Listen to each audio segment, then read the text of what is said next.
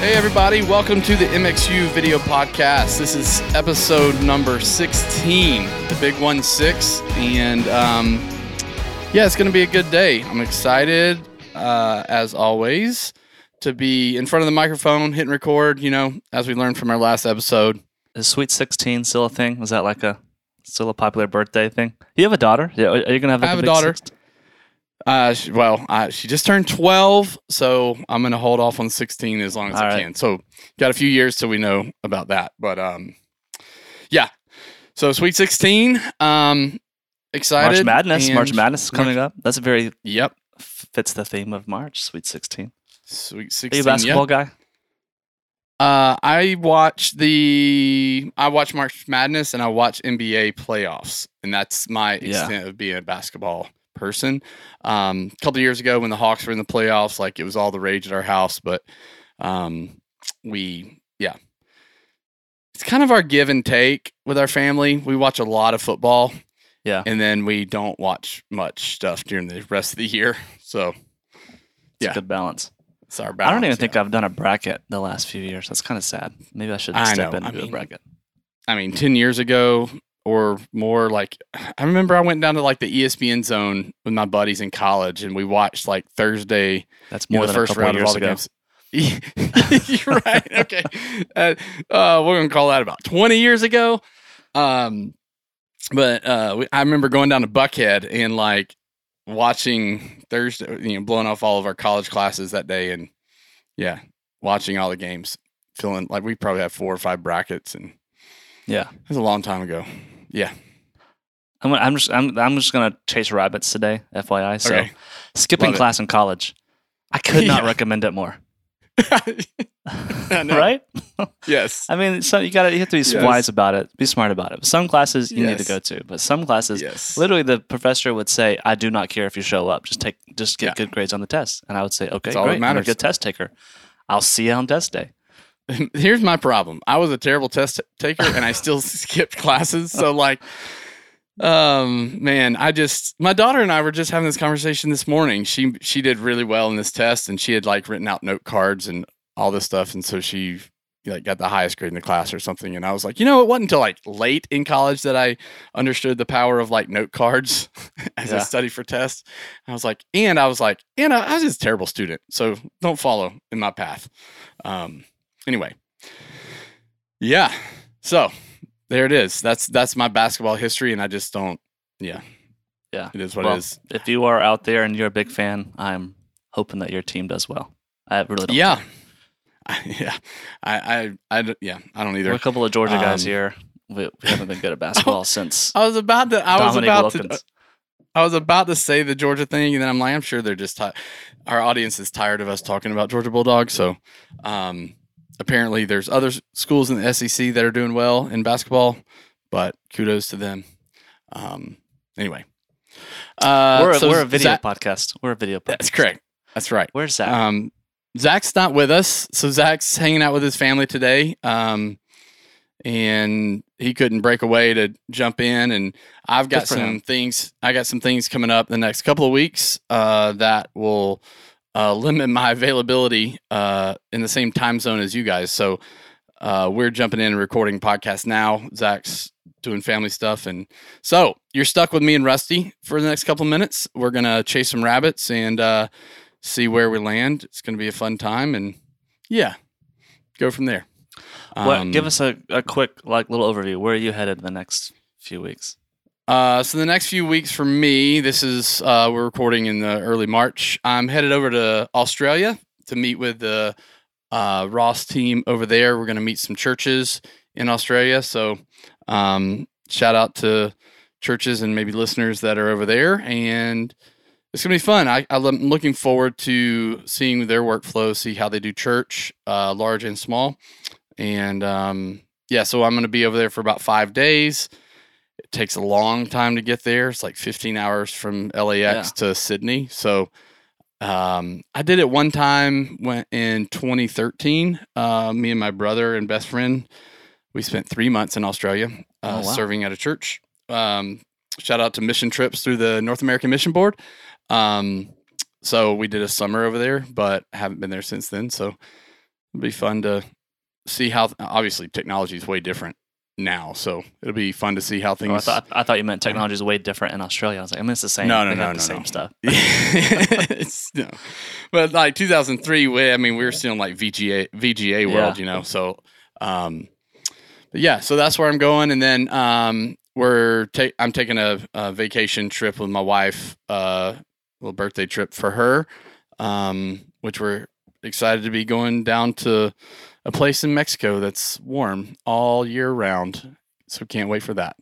So, Love it. Yeah, that's what we're going to be in the next couple of weeks, and then I've got a um, I got a thing that I'm involved with uh, over in Augusta, Georgia, in early April, which I'm not sure if I can talk about, so I'll just leave it at that.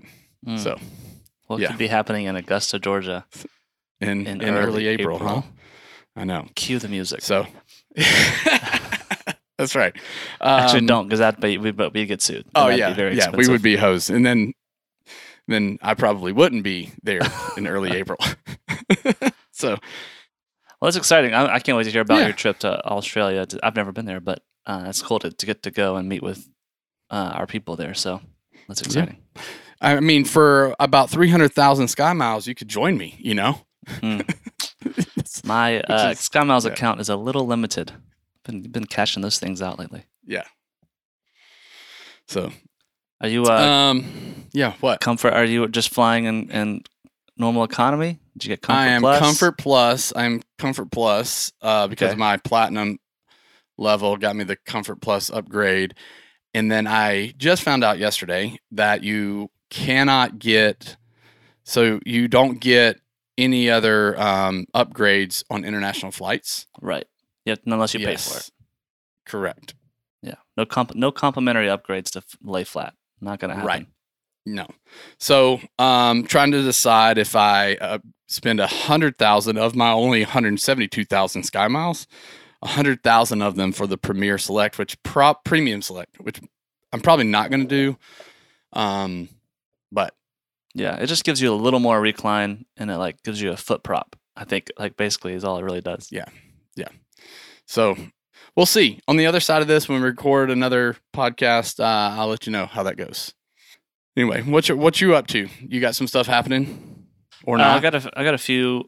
Uh, I've been at home for a couple of weeks here, which has been nice. Uh, I'm about to hit the road actually tomorrow. I'll be in Orlando for a a show with um, a group that I work with a lot out of Atlanta.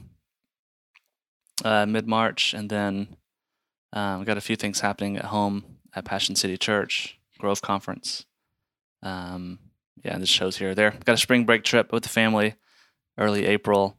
That we're li- really looking forward to taking the kids to California for the first time, um, cool. What part? which will be fun.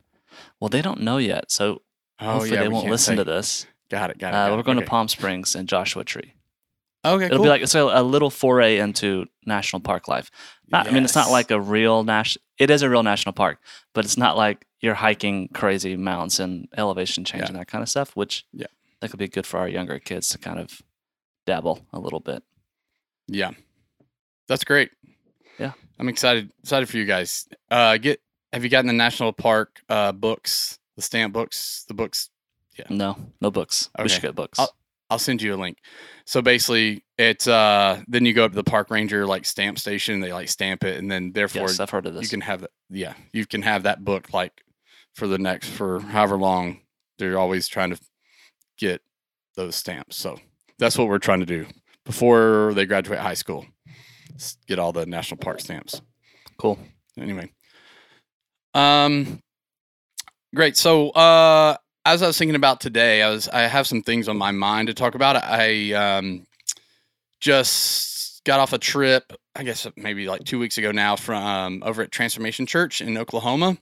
Um, I am careful to to hype this because um, what they're doing is really really cool um, from a technology standpoint, but it's very unobtainable in a lot of ways for uh, a lot of our church listeners. So it's something that we probably should talk about, but also talk about it with a grain of salt. Very similar to that 2110 conversation, I think. It's like, hey, 21 SMPTE 2110 is a great video uh, standard, doing IP video, but not necessarily appropriate or right for all churches to do. Um, but I got my first experience natively seeing a system uh, that is UHD um, uh, HDR, so high dynamic range, and so Mm-hmm.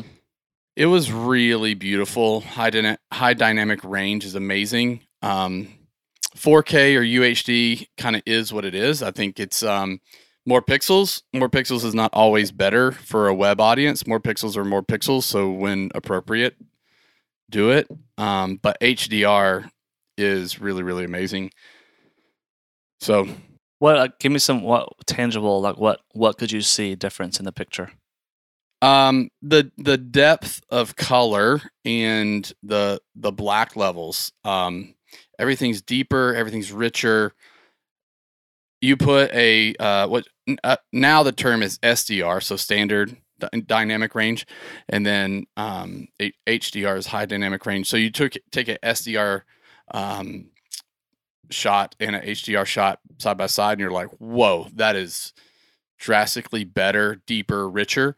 Um, if you go, I think Netflix, I think a few streaming platforms have the ability to do HDR if you have a HDR TV. So that's kind of the part of the problem with HDR is that you have to Mhm. have your display devices support HDR and your capture devices support HDR. So you can't manipulate the color post camera. You can't make HDR happen post camera in a broadcast workflow.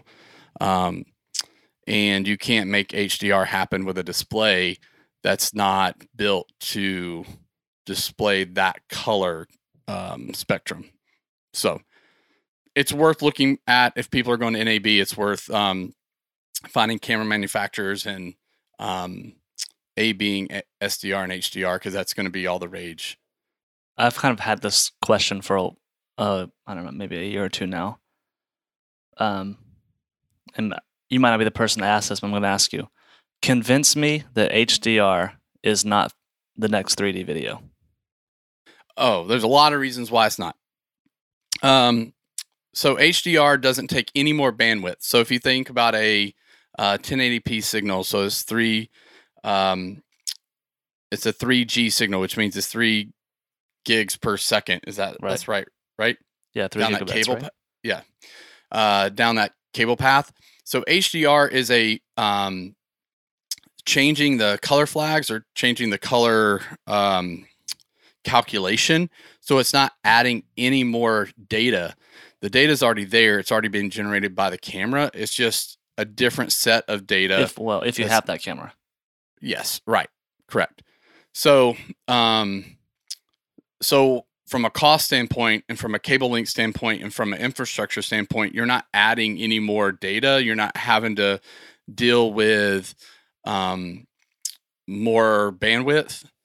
Um, it just runs along an SDI stream just like it always has. It just is flagged as like, hey, this is um, BT 2020 um, or REC 2020 or REC 709. BT and REC are two different ways of saying the same thing, but um, so BT 2020 or REC 2020 is the Mhm. HDR uh, rendering, and then 709 is the uh, SDR uh, standard. So you can look at Wikipedia and read a bunch of articles about those two things. But all of my devices in line, not just my camera and my display, have to be able to handle that, right? Um, so only the devices that do any type of conversion. So you think about it like a video router and switcher, they're not converting anything um, because they're not changing any, they're not doing format conversion or anything like that. So you can hand off um, signals to and from things uh, without manipulating or changing the data. So that's what think about like the data as um, the data information riding along with the video and it's telling the display like this is what I am and this is what I should look like.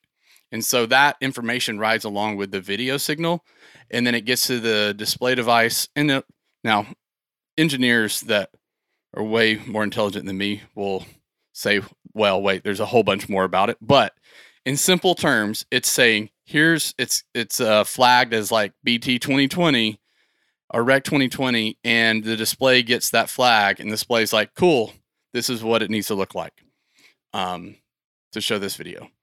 And so that flag doesn't get changed through router and switcher unless the switcher particularly says it, it can't, but most switchers do just hand it off because Mhm. it's not manipulating that side of the video stream at all. So it just takes it and runs with it. I'd be curious what the like adoption of HDR is industry wide. Like, because I know there are some cameras that are HDR, but to my knowledge, it's not like you know none of the big networks have like fully adopted it yet, right? So no one's broadcasting in HDR. Broadcasting in HDR is going to be a lot more complicated because of the display devices. But most consumer TVs these days are HDR. They are. They are. And that's why HDR HDR is still new, so there's really two different um, HDR standards. I feel like you could work at Best Buy right now. I know, you're right. uh HDR 10, HDR 10 plus, Dolby Vision. There's HLG. There's um one that YouTube supports, which is like But isn't all that a problem? They've got to get it's got to standardize before anyone can actually actually like correct. So you'll see TVs like I bought a TV that had the most standards, right? I said if I'm gonna buy a 4K HDR TV, what are the HDR formats that it supports? Well, it's it supported like all the the top three. So I'm like, cool, that's the one I'm gonna get. But um, you're gonna see HLG is quickly becoming the the standard. It's kind of the wild wild west a little bit, but it what's what's really happening is because uh, 4K or UHD is emerging at the same time HDR is emerging, and so a lot of people in the industry is are, is wanting to force UHD and HDR to become one, hmm and so it all forces the market to both UHD and HDR at the same time. The reality is you can do 1080 HDR, but when you buy a TV from Best Buy, it's going to be 4K or UHD HDR. Um, so that's what's really going to be forcing the market to just assume they want they want people to assume that HDR and UHD are married, but they're not from a technology Yeah. standpoint. But the market wants you to think that, so it makes their life a lot easier to not have to deal with 1080 HDR and UHD HDR. So back to your original question, uh, 3D. 3D required two different video signals. It required a lot more. You know, obviously that's double the right. bandwidth. It's more devices. It's more.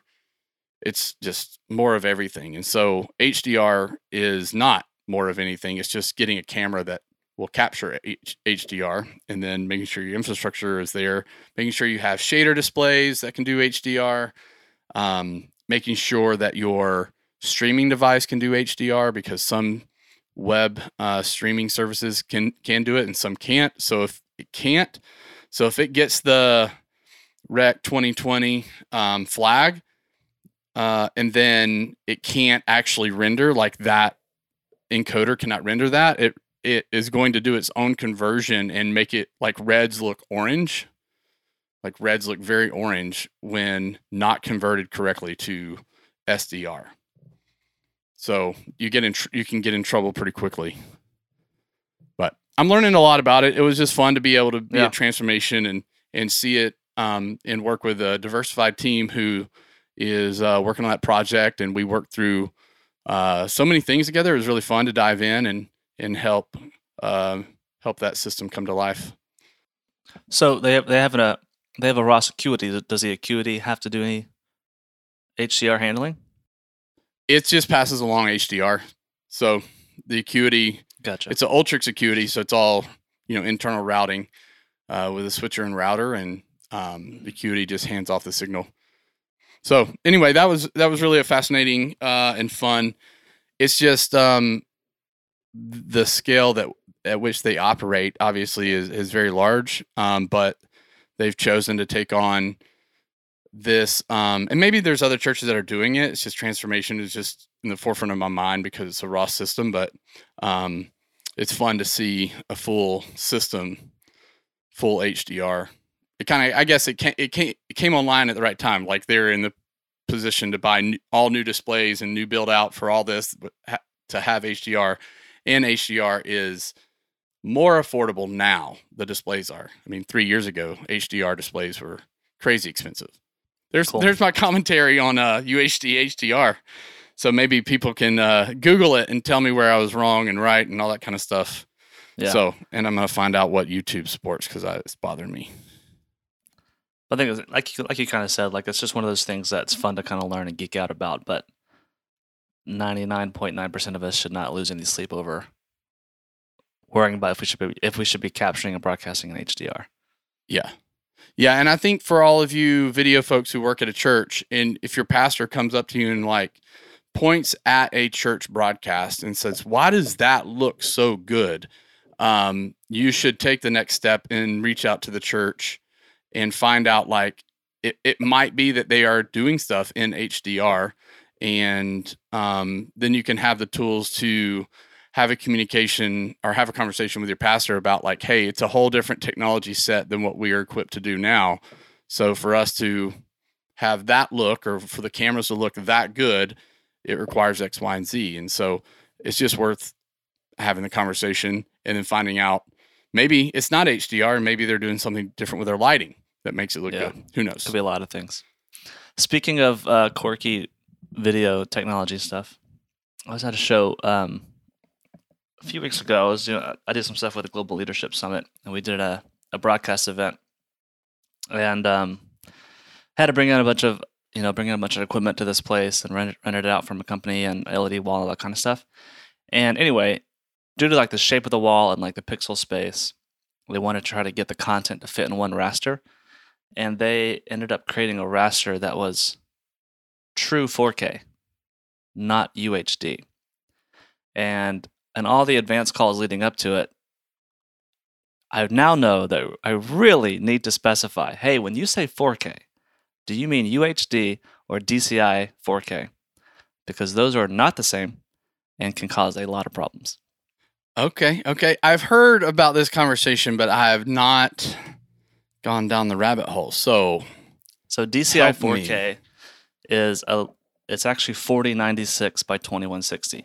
UHD, which is the industry standard, which is what we've broadcast 4K in, is what uh 3820 by f- 2160, 3840, something like that. Yeah. Um 3840 by 2160, I think, is Yeah. UHD. yes So it's just a wider image, and it's it's like a lot. If you look at like a lot of cameras, red cameras, or these like cinema cameras that are shooting 4K, they're shooting that wider because DCI 4K stands for Digital Cin- Cinema Initiatives. It's like the cinema standard for what 4K is, and it's a wider aspect ratio than UHD, which is the broadcast so standard. UHD is 16 by 9. Right. Then the other one is the I don't know. It's like 21 to 9 or something like that, something something different, but a touch wider. It's like there's a big difference when you talk about, you know, you're coming out of a computer and you have to use an, an HDMI adapter and then you got to hit this thing and it goes to this switcher, then goes to this LED processor. And man, it, it was a, took us a while to find the right solution of devices that could handle 4K DCI. So make sure you ask that question 4K or, Yeah. or UHD. It matters. That's a good one for like um, you know, like a tech tech production guy meetup event where you're like, "Hey, what's the difference between 4K and UHD?" Or is there a difference? And they're like, "Nah, nothing's different." And you're like, "Oh, but wait." I don't want to go to that party, Jeremy. oh. Yeah. Um that's cool. That's good to know. Uh how, that's fascinating to so that was the end display was that resolution and then all the content you were given? So the LED raster was that 4K DCI, and so the processor was wanted that resolution to spit Mm, out to the wall. Got it. So UHD it is, everybody. Yeah. Um, and uh, at Transformation they were doing they're doing UHD twenty three nine eight, um, which is a six G signal. So Mhm. it's uh, not a full twelve. So you know when you think about when I was talking about a 1080p signal being three three G, um, So that's the bandwidth that it needs. And then as you step up, so when you go to UHD, Should we do a little lesson four here? times that. Let's just back it up. Yeah, 1080, go. 1080i 5994. The normal standard is a 1.5 G signal. Yep. Yep. 1080p. which 50 means which means you that cable can run a lot longer. right. You can go further down a copper cable before that signal disappears. Yes. 1080p Yep. 5994 is a 3G signal. Yep. So if you, and similar to what you were just saying with 4K, but uh, so then if you split that in half, 1080, so 1080p 60 is 3G, 1080p 2398 or 2997 is half as many frames, so it's back to the 1.5G. Yep. Yep. So all the way to the top end, 4K 60 is 12G. Whenever you see Blackmagic broadcast, this is a 12G input switcher. All this, they're talking about 4K 60, but 4K 30 or 4K 24 is a 6G because it's half as many frames. Right. Yep. So why is that important? It's because it's all about the data rate and it's all about cable length and data rate and um, your cable infrastructure being able to support that amount of data going down a pipe all at the same time, which means a lot of times in a UHD facility, you're going to use fiber uh, much more than you're going to use a copper cable because fiber is going to be able to go further, faster, longer, um, and deal with higher bandwidth, more data all at once, all that kind of stuff. So, um, yeah, so transformation is 2398, UHD 2398, which means it's 6G signal. Um, 6G is uh, some devices support it, some don't. So you got to be really strategic in making sure that um, what devices you have in your system, you know, works or work doesn't work with 6G. Um, These are the reasons. I'm sure you've heard this, but I've heard this. I feel like the last few months I've heard it several times again. Some lighting person or audio person will come up to me. They'll just say, "I hate video." And I think it's because of all these things it is. It that is. we've been talking about.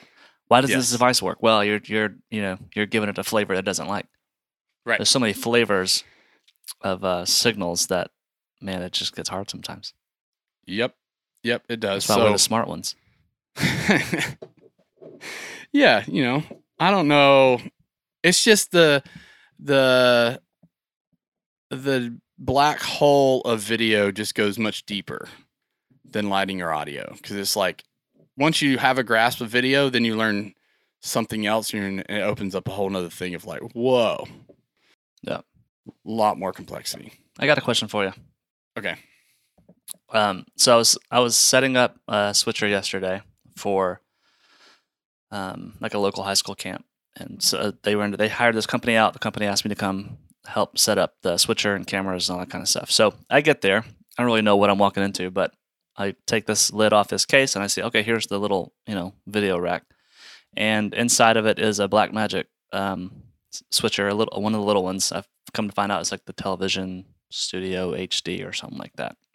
I can't keep them all straight, but it's a little switcher, and then the, under it is also like a 20 by 20 uh, Blackmagic router. So as I'm trying to put the whole, th- I have, I think I have a total of six cameras. I have two to three graphic sources, um, and then I have a few destinations like the side screens, uh, downstage monitors, teaching plasma, things like that. So this is kind of my scope of, of work that I have to kind of try to figure out. So I guess my question is, well, one, I will say, if you're buying a switcher, do your homework and see what kind of inputs this inputs it has, because this switcher had four HDMI and four SDI inputs, and that is a nightmare to try to figure out when you've got six SDI cameras and you've actually had I had nine sources that I needed, couldn't do it because I only had eight inputs, um, but I had to actually convert two of the cameras from SDI to HDMI to get them into the switcher which is not not ideal. You don't want to do that on a normal normal basis. Mm. Um, but I ended up I set I set everything up, but I didn't use a router at all. I used Right. um, the switcher only had one aux output, which is also something that you need to know before you buy it. Is the actual I/O on it?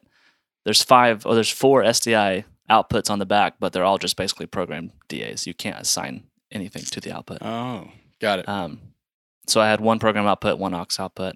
Um, So I was trying to work with the work with the clients. Like, hey, how, wh- which of these destinations do you actually want to be able to control? Which ones do you not need to be able to control? Um, anyway, I ended up not using the router at all, and it kind of just made me think, made me question like, when should I use a router? When should someone consider putting a router in line? Um, yeah, just what are your thoughts on that? Uh, uh, that's a good question. Um, I was like, man, you're, you you lead me down all these details. I'm like, what is he gonna ask? I'm like, uh, okay, Just so paint the picture. yeah, yeah, yeah, yeah.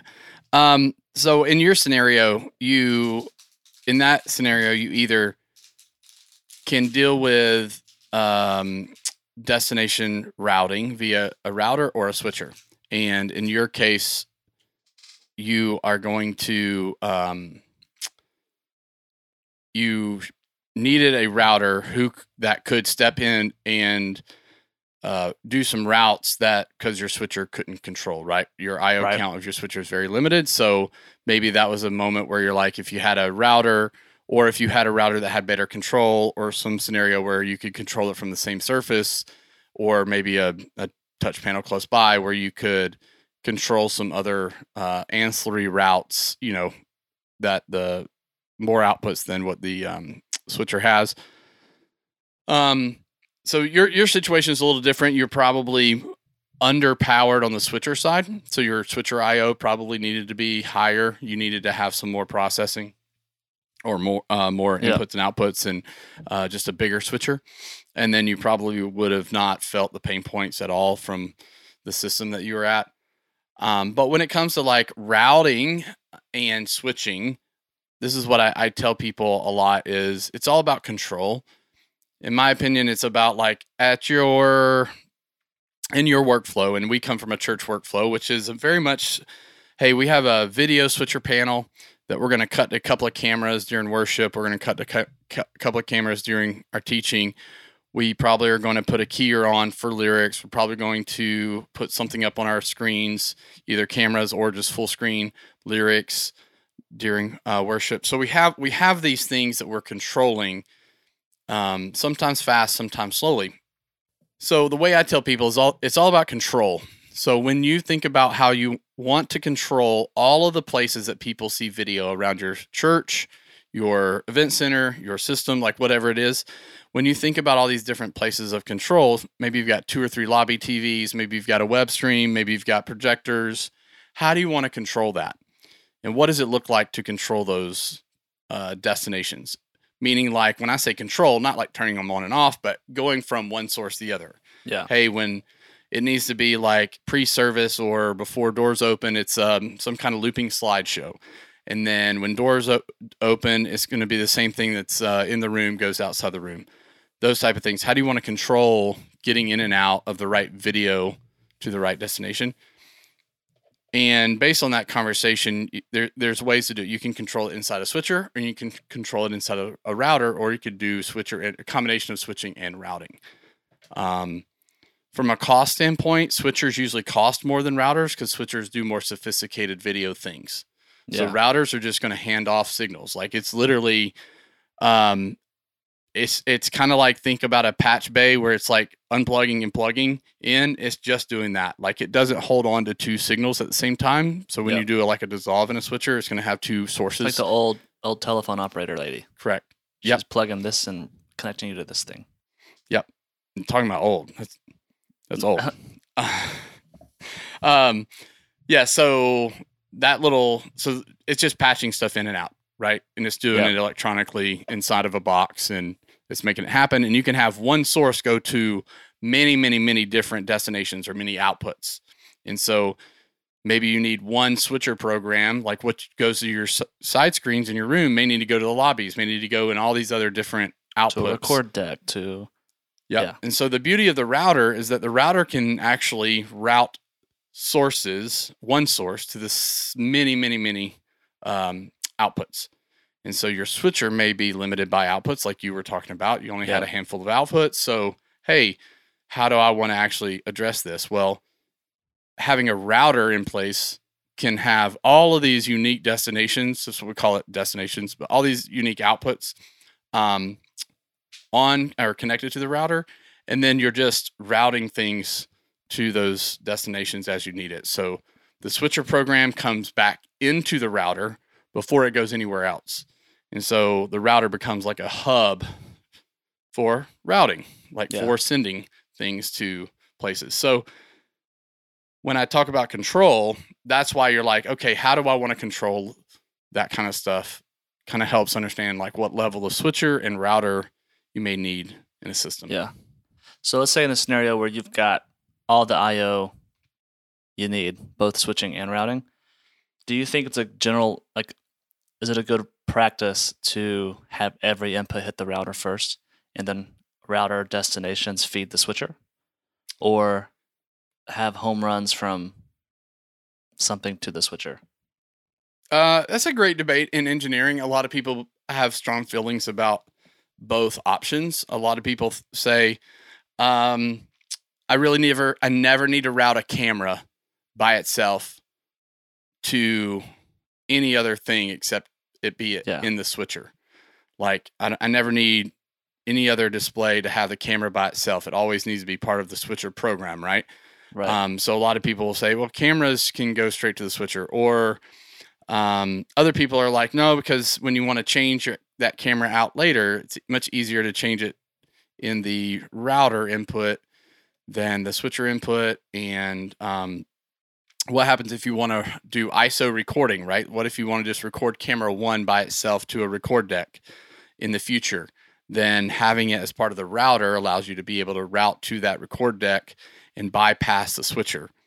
Um, a lot of broadcast people were like, hey, let's do a patch bay and router with cameras because if our switcher dies, we can at least literally go route camera one to our destinations and Mm, just yeah. run with one camera, you know, and not have to worry about, um, you know, the switcher obviously is dead and doesn't work. So it's um, if your cameras are going straight to the back of your switcher in that scenario and your switcher dies, then you're pretty screwed.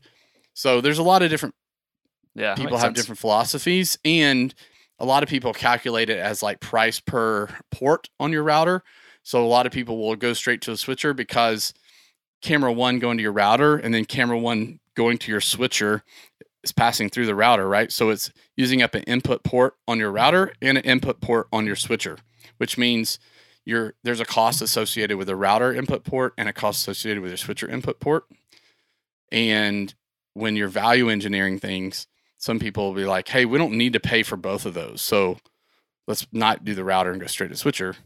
And then you understand what you lose, you know, in Yeah, that scenario. Okay. So, and then uh, the other thing is embedding and de-embedding. Routers now I, can I don't. embed I and don't, I de-embed. don't. I don't deal with that. I don't care. I'm just Yeah, well, how are you getting audio stamped onto your video uh, outputs and sending audio to your encoders, your Resi encoder, or sending audio Mhm. to your record decks or uh, whatever that may be? Um, you know, I'm, I'm pretty obviously particular to the Ross routing platforms, the Ultrix, because it can do embedding and de-embedding on every input and output. Um, but there's other routers that do that, and there's routers that don't do that. So paying attention to that and understanding the pros and cons of why you would want to have audio uh, and video in one box, right. embedding and de-embedding, um, is very important. Yeah, that's fair. And that's a whole nother probably podcast about that because I could go another 10 or 15 minute tangent about why you want audio in your router, but we'll spare the people. Yeah, not today. Yeah. DM me if you want to know more about that.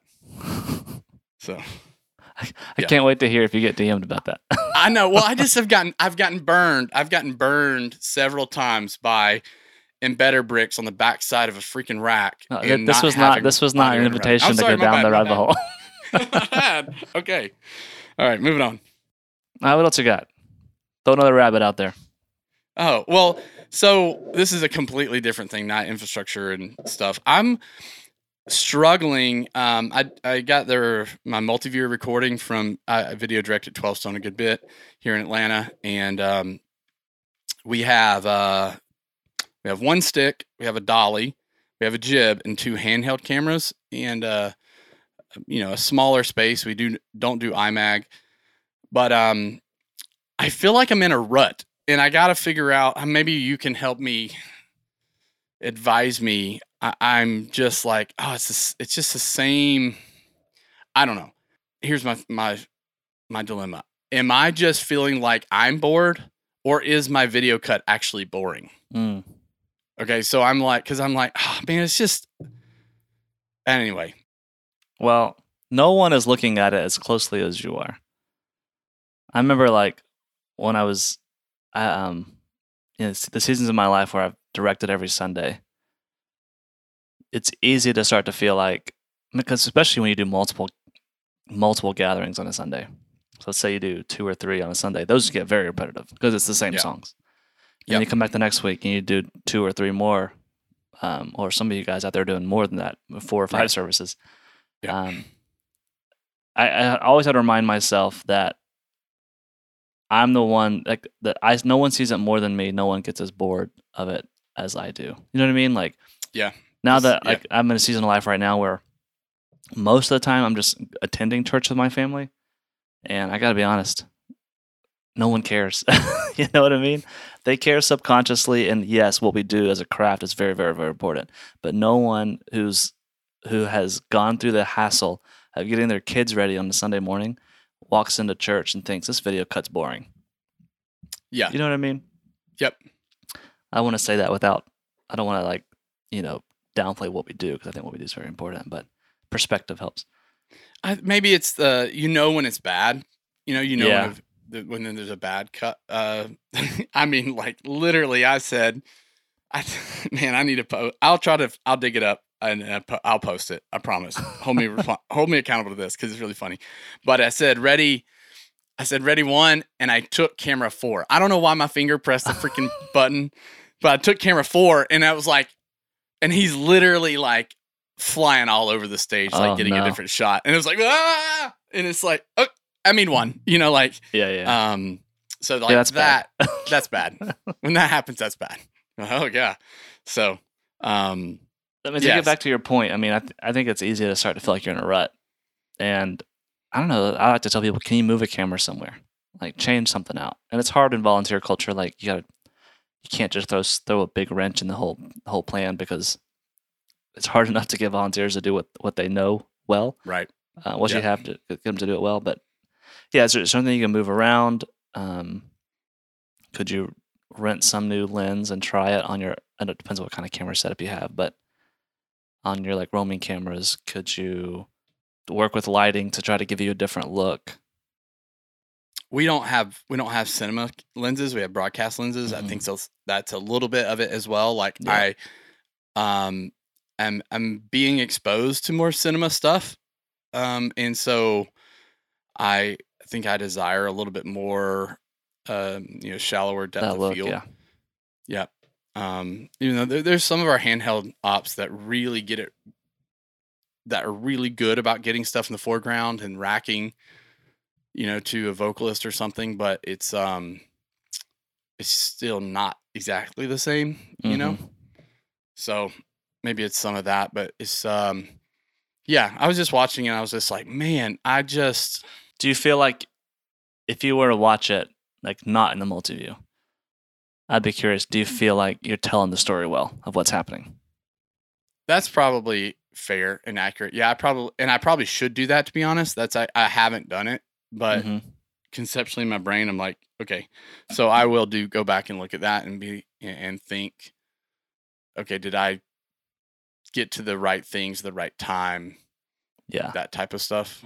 Because Um, at least then, that, that- that's what I need to check myself sometimes. Like, is is it actually good, and it's just my ego that's bored, Mm-hmm.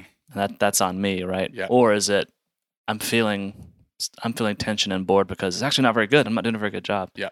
And maybe I need to tweak how I coach my camera ops and how I call the shots. Yeah. One thing I, I'm I'm trying to do better get better at is get to instrument shots in like uh breaks between uh you know people singing. But Mhm. um I feel like music trend is getting less and less music breaks. Like there's not as many of those. And then you have ooh la las, that's what I call it. The ooh la las. Like vocal runs and stuff. Yes. That Yeah. happen during a traditional music break or, or like where it's like we're gonna you know the turnaround or go from a bridge to a chorus or whatever um, chorus or bridge and they're also saying stuff but not saying like words and i feel the tension of like showing the singer because there's and also but i want to cut to the drums for a quick minute you know or Yeah. a quick second so some of that and then when i cut the drums then i'm like i don't you don't want to just be like there and back where it feels like a mistake you need to be there but then get back anyway so some of that stuff i feel like i'm trying to get better at my timing of that and i just get conflicted that's probably the good term mm-hmm. how I describe it. But what's your thoughts on the like runs and vocal like when uh the improv stuff, right? So Yeah. you know some uh this turnaround is going to happen, and you know it's going to be a big drum, big drum thing or electric guitar thing, but then the worship leader also does like um some type of prompt or some type of even some ad lib stuff. Are you going to try to get to some drums, or are you just going to stay and ride with the ad lib stuff? Uh, I think a cou- couple thoughts. Um, if it's a, a a worship leader is actually talking, like giving some sort of proclamation or like instruction, I definitely want to have that on camera. Um, because it's awkward to me to be on a drum shop, but you hear that. Yeah. I always try to think about the person who's listening.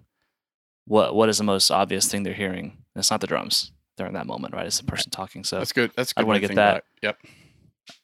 Uh, and then on those like vocal runs, if they're good, then I want to try to capture that too. Um, but ideally, I would like not capture it via my camera one at front of house that that I'm capturing the ver- all the verse on. I'd want to try to capture it with some different angle, so a handheld profile shot or a dolly shot or something else that gives me a little bit different perspective. Mm-hmm. Um, and so, but those are like sometimes you kind of if you rehearse it enough, you know which one that you know when they're going to do that. Sometimes you don't, and I just try to teach people to be ready for that. And I'm going to cut to it quick if I feel like um, they go on some the ooh la la moment, then we can get to get there quick. But as you were talking about that, I was just it made me kind of think about pop culture in general.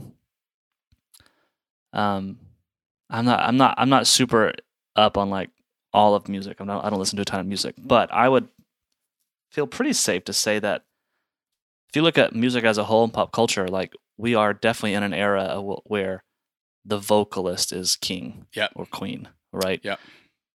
All the biggest acts are solo acts. Yeah, Uh, is that is that fair? Uh, yeah, because if you think about like, I think my daughter had a Guns N' they Roses. might they may have a band behind them, yeah, but yeah. they're not. Yeah. yeah. my my daughter had a Guns N' Roses T-shirt on today. I, why she has a Guns N' Roses, I don't know. A twelve year old. I know, I know. I'm like, man. Uh, anyway, it's just she didn't even know what it is, but it's just got a cool design. And you're right, like Guns. You think about the like iconic bands of the past, iconic music of the past. It's um, Right. guitar, drums, and a vocal. You think about U2. The that Yep. there was all of that. bands like yeah Right. Even like in the '80s, the Journey and the Kansas and all that. Like there was a vocalist who you knew the name of. Yeah. But it was the band name that you went to go see. yeah and even when Coldplay is like a you know more modern version of that. And there are some bands out there that I know people listen to, but man, all the the people selling the most concert tickets are individuals. You're right. You are right. And uh that is wild. That is very true. And even Yeah. when I think about country music, you know, it's it's Mm-hmm. it's very much the instruments are not part of the show. They're they're there to support the show. Yeah, and I feel like in a lot of ways that like I mean Christian music kind of kind of follows that a little bit too. Yeah. Like It, sh- it should. um, yeah. I So as we shoot it, it kind of yeah I don't know maybe Wait, I, I just I just thought about flaws in my statement. So you kind of hearing me flesh out things that I think what you mean is like like we should be relevant with the culture that we live in. Well, Right, we yes. we should like the guitar does not necessarily lead us in worship. The Yeah. person playing the guitar does and can, and sometimes the person playing the guitar doesn't lead us in worship.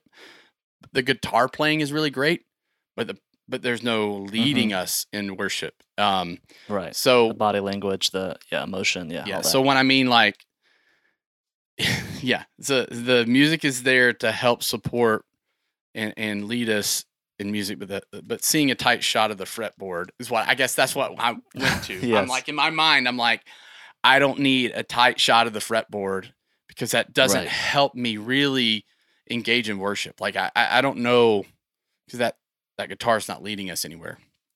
I there's Yeah, yeah. some people Uh, who would fair. disagree with me. Say no, it really is, and but I'm I'm pretty practical. I don't live up in the clouds in that regard. So there's I'm sure people could say convincing way why instruments Sure. lead Well, but yeah, And you, but you're not saying that instruments don't lead us because yes, I can listen to some Yeah. instrumental instrumental music and be moved by it yes, for right, sure. right.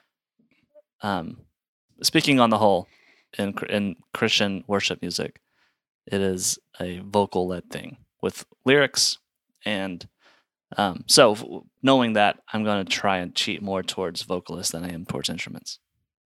Got it. Yeah. That's good.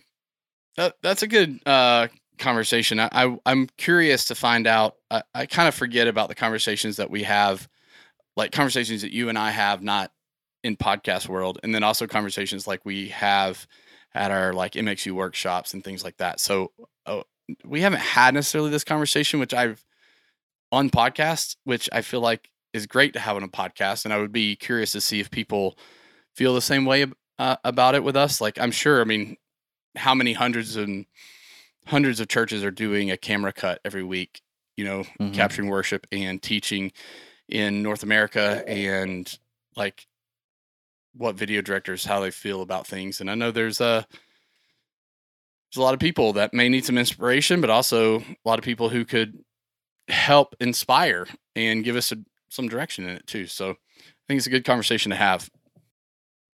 Yeah, for sure. I will say on that note, um, it was it's a couple weeks couple weeks removed now, or several weeks removed. But the Super Bowl halftime show this year, if you haven't seen it, I would say go watch it, especially if you are a person who is doing camera cuts um, and video directing. And it's you know not so much that I'm looking for, oh, how can I replicate this shot? Because guess what, you can't. You don't have a wire cam that can fly 100 feet per second or whatever that thing was doing. Um, you don't have floating stages. So I'm not looking necessarily for that when I watch something like the halftime show. That stuff is awesome and inspires me. But what I was able to watch it and see is just the intentionality of every shot. Yep. Like go through and watch it and like pause it and kind of like reverse engineer it, break it down. Okay, what kind of camera is this? What is the camera move that just happened? Why do I think the director chose to do that? Because I promise you, the director made a choice on every one of those shots. Um, and it's, that was just incredibly intentional with like starting super tight and then the, the wire cam flies out wide to reveal everything. What does that mean? Okay, we're going to start tight and intimate because it's Rihanna. It's just one artist doing this show. And it's like kind of eerie, the opening shot of her staring down the camera. And then we're going to wow your face off when we go out wide and we show these floating stages and this amazing Yeah. transformation of the field that just happened in three minutes. Um, but just all of that and the, the pacing of it and the cutting of it. Um, there's some steady cam work on the stage where they were like in the middle of all the choreography. And it just think about what it makes you feel when you watch it and how it helps tell the story of the of the song that's happening, what's going on in stage. So I thought it was super good this year. Super um uh, it was just inspirational and just really intentional with all the shot choices they had. Yeah, it was. I felt like it was a very different from the uh, halftime shows in the past. You, I, I'm not necessarily like a super halftime show person. I'm usually, I I watch it, but kind of half watch it. But Yeah. was it was it different? I, usually feel watch like it the next day. stylistically, it was very different, right? It seemed like it. Um, in some ways, yes. In some ways, like it's always a spectacle, and it's Mm. just different because it's they're really trying to just wow your face off. and they have to have a million people to fill up the the vo- the the size Yeah. of what that you know the square footage of that field is and so having something where a bunch of people are dressed in the same clothes and light bounces off of them and all that stuff Right. Yeah, yeah. There's a ton of lighting and staging stuff that's just amazing. okay so i just texted my friend jeremy lamori who's out in arizona who was part of the you know systems to make the super bowl broadcast happen because he works at fox I asked him. Uh, hopefully, this doesn't get him in trouble. I said, "How many how many rehearsal days for the Super ha- Super Bowl halftime show?" He said, "Usually five days in the venue at night leading up to the game. So five five Wow. nights of rehearsals in venue. Those five nights before the game. Isn't that crazy? That's really Four. crazy. I wonder how many of those are with Rihanna, and then some. Some of them are just with blocking, which with all the choreography, all the dancers and everything. Yeah. Stage moves. That's, That's yeah. awesome. So when you look at a thing like that and you're like, oh my gosh, I want to pull that off. Like, just keep Yeah, in yeah. mind three and a half minutes or four, something like that. Well, are it was longer than that, I guess. Yeah. It's about 10, 15 minutes. Okay, but five nights in the venue. That's yeah, pretty pretty incredible. And usually it's auto cut too. By the way, usually it's time coded. Yeah. So and- they're not live cutting this. right. Yeah. It's auto cut, or it's at the very least, it's like everyone has their shot list, and the AD is literally just saying five, four. Like they're counting on the beat, and they know every every shot is mapped out on what beat it's supposed to change. Yeah. So that's why you see when you see a missed camera shot, it's not the director taking it early. It's the camera person not being like Right. It's going to get hit cut at whatever time code, no matter what the composition of that camera is in that moment. Cool. Uh, I think we've talked enough for today. I think so. We've probably bored a lot of people. If anyone but- is still there with Yeah. us, they're ready to go. yeah. Um, I will say Easter's coming up. This will be our uh, last uh, podcast before Easter happens. So, all of you warriors who are in the trenches planning Easter, maybe you listen to this after Easter, but if you happen to catch it before Easter, um, man, we are we are legitimately, seriously praying for you guys, praying for our community. Yep. Um, we want you to have a fantastic Easter. We want you to have a fantastic uh, family time during Easter. I think um, my prayer for our community is that God will give each one of you wisdom to s- how to spend your time. I think we can be distracted a lot of way, a lot of times. We can um, Mhm. choose to take on more than we can actually chew. Um, but uh, say yes to the right things, honor the right people, and um, spend your time wisely as we lead up to the. It is literally one of the most important um, weeks of the year. People's lives are different. The thousands, thousands of people who look back 10 years from now and go, Easter 2023 was my my time. And um, so don't lose heart. This community has that's the ministry.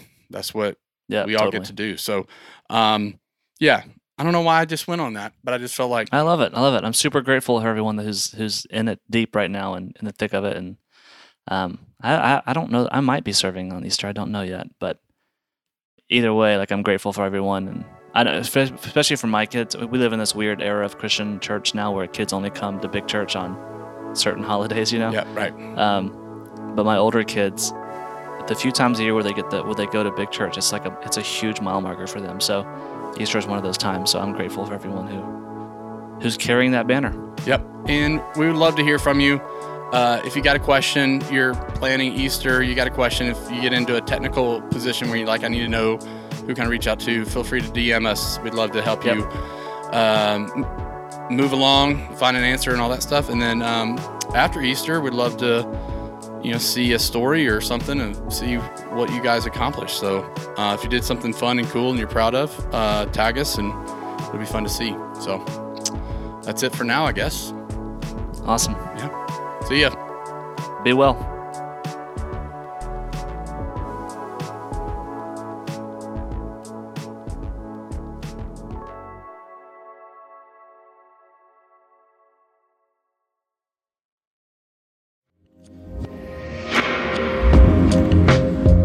Seen or heard anything from MXU, you've probably gathered that we care deeply about helping you create healthy teams.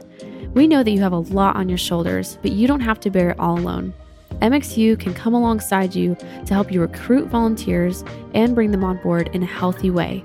With our platforms, you gain back valuable ministry time as we take over the bulk of training from entry level to advanced concepts in audio, video, and lighting. Keeping your team healthy should be a priority at any church, and a healthier team means a healthier you. Start building a healthy team at getmxu.com.